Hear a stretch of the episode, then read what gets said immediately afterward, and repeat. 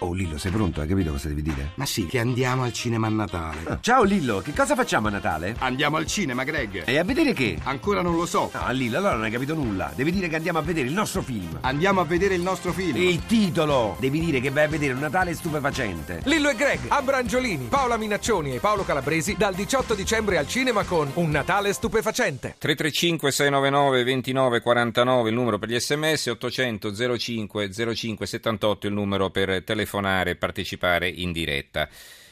Do lettura del richiamo in prima pagina del mattino sulla contaminazione della terra dei fuochi perché mi pare interessante approfondirlo. Avvelenato solo l'1% del territorio finora analizzato, meno del previsto, ma le indagini continuano. La task force ministeriale ha passato al setaccio 662.000 metri quadri, pari a circa 88 campi di calcio, una porzione delle aree a rischio della terra dei fuochi, quelle su cui da mesi i tecnici napoletani e romani stanno effettuando controlli e analisi accurate. Ebbene, ora le prime indagini, cominciate a singhiozzo tra le polemiche, sono terminate. Eccoli allora i risultati ufficiali che verranno resi noti nelle prossime ore dai ministri Lorenzin, Martina e Galletti, quindi si tratta di un'anticipazione del mattino che appunto apre con questa notizia. Circa un terzo di queste particelle, più o meno tra 25 e 30 campi di calcio, sono potenzialmente irrecuperabili. Significa l'1% del territorio finora preso in considerazione relativo a 57 comuni sugli 88 interessati dal monitoraggio. I tecnici confermano frutta e ortaggi in gran parte sani. Allora, vi dicevo che avremmo parlato di terremoto e naturalmente ad occuparsene sono soprattutto i quotidiani toscani. La Nazione ha una fotonotizia a centropagina di persone che dormono per strada, notte di paura. Decine di scosse tra Firenze e Siena, l'epicentro in Chianti, tra San Casciano, Greve e Tavarnelle, tremano anche Arezzo, Prato e Lempolese, superato il 4° grado della scala Richter. Il Tirreno, qui ho davanti a me l'edizione di Lucca, comunque il Tirreno di Livorno, l'incubo dello sciame sismico, terremoto, epicentro nel Chianti, decine di scosse, scuole evacuate.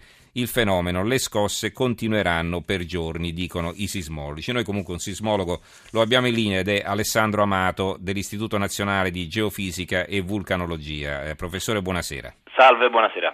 Allora, cerchiamo intanto di spiegare da cosa deriva questo sciame sismico e naturalmente ricordando anche ai nostri ascoltatori che qui non stiamo a fare previsioni, che poi tra l'altro c'è il rischio che finiamo pure incriminati o perché sì. Diciamo che non succederà niente o perché magari facciamo gli uccelli del malaugurio. Non si può prevedere, punto e basta. Quindi c'è poco da pure i nostri limiti, esattamente. I nostri limiti di conoscenze, quindi questi sciami sono molto vari, ne registriamo spesso in tutta Italia.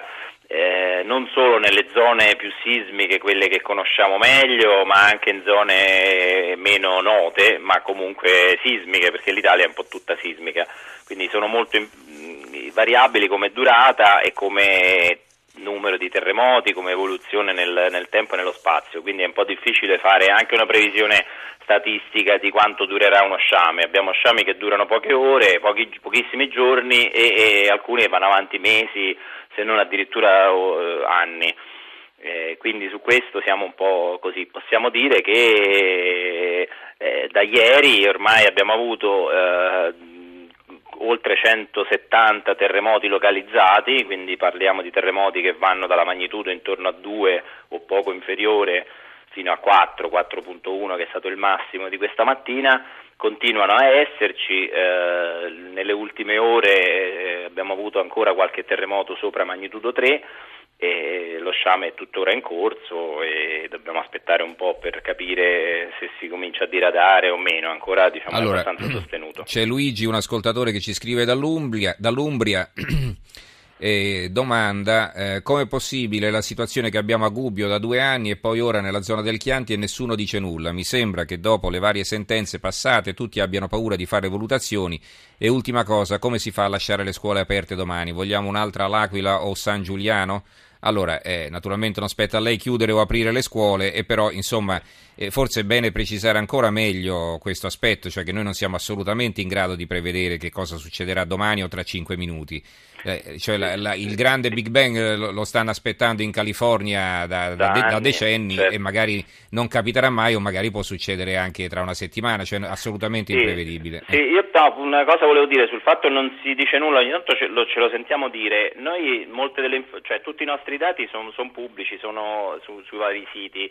Abbiamo oggi fatto almeno 3 o 4 aggiornamenti sul nostro blog che si chiama INGVterremoti, per cercare appunto di spiegare un po' la storia sismica della zona, un po' di per parlare un po' degli sciami in generale, per parlare di questi terremoti in particolare di questi giorni. Quindi è vero che è difficile poi arrivare al cittadino, non è semplice, perché lo facciamo appunto con il web, lo facciamo con le interviste come questa qui, ma è un po' difficile spiegare quello che si può dire e soprattutto quello che non riusciamo a capire, non riusciamo a prevedere in poche parole o in poche battute. Quindi come diceva giustamente lei, è difficile prevedere l'evoluzione di una di queste sequenze o sciami. È importante però ricordare sempre che se la scuola è sicura perché è costruita bene, non si dovrebbe neanche pensare a chiuderla per un terremoto di magnitudo 2, 3 o 4 o anche superiore. Il problema è sempre lì, purtroppo.